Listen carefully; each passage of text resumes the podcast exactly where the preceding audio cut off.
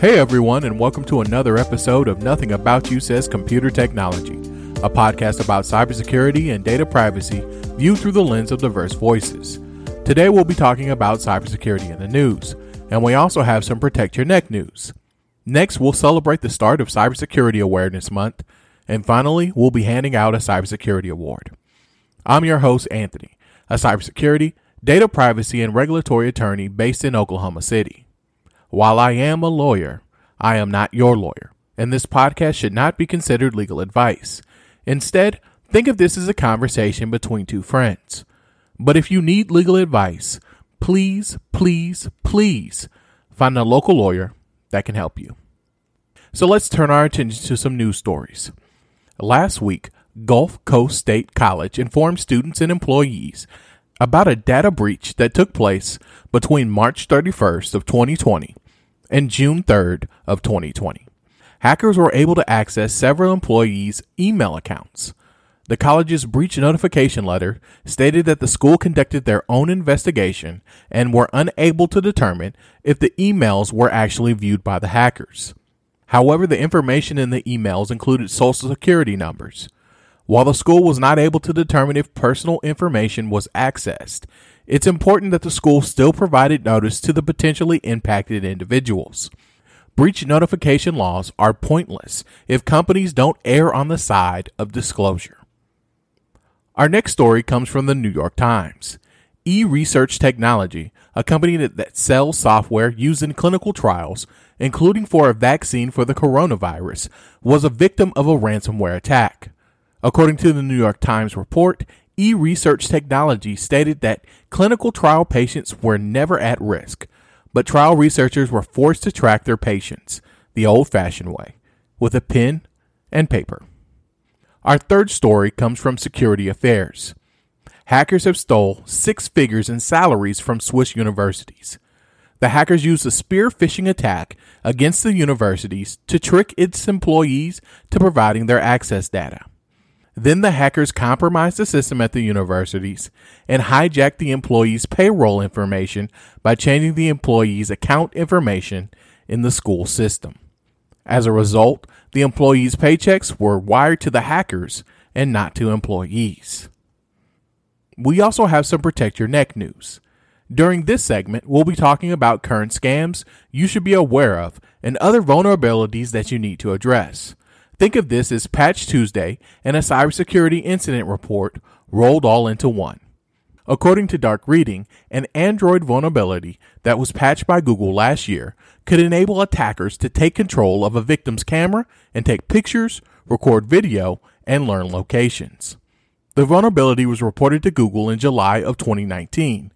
It was initially rated as moderate by Google, but later updated to severe following a demonstration and feedback from the team of researchers that found the vulnerability. While this vulnerability has been patched, it's important to remind people about the importance of patching your devices when updates are available.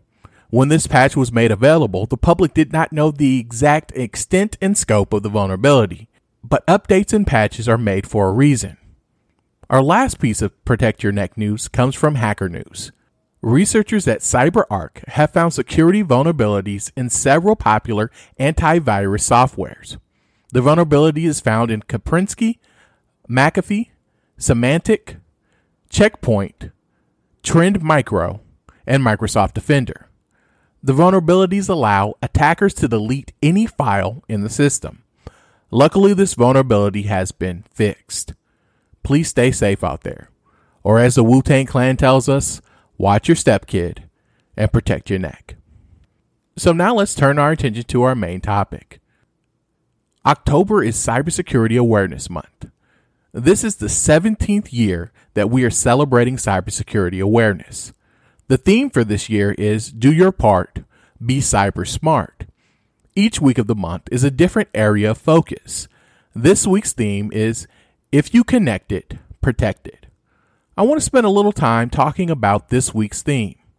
When people talk about cybersecurity, they immediately think about protecting their personal computer and protecting their passwords. That's a great start. But cybersecurity should go beyond these modest things. Anything that is connected to the internet should be protected. How many devices do you have in your home right now that are connected to the internet?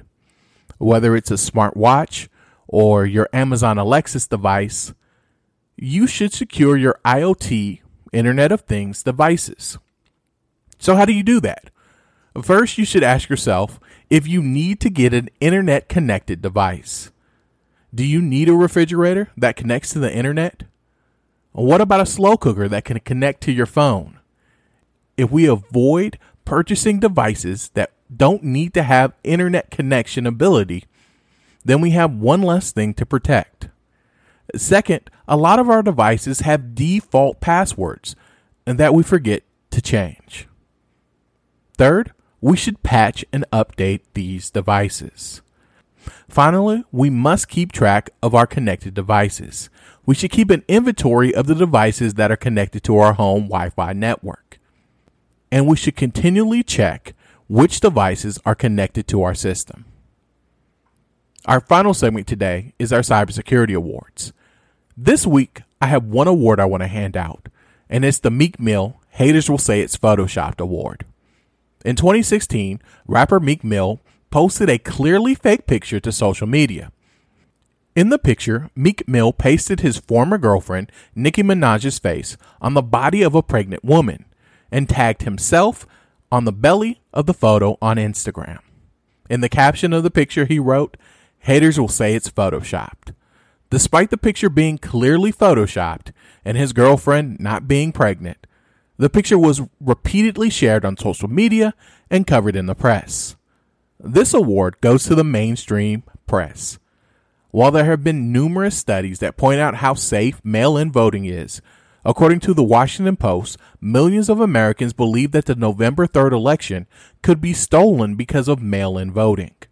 According to a report from the Berkman Klein Center for Internet and Society at Harvard University, the reason for this wrong belief is that the mainstream news organizations, in an attempt to appear nonpartisan, have aided and abetted Mr. Trump's disinformation campaign about voting by mail by reposting his false claims in headlines, tweets, and news reports. Despite knowing this information about mail in voting being both wrong and harmful, the mainstream media is afraid of being called a hater for saying that Mr. Trump's claims about mail in voting are as fake as Meek Mill's poorly photoshopped picture of Nicki Minaj. Thank you so much for joining us today on Nothing About You Says Computer Technology. Please subscribe, rate, and review us on iTunes, Stitcher, and Spotify. I'm your host, Anthony, and I'll see everyone next week.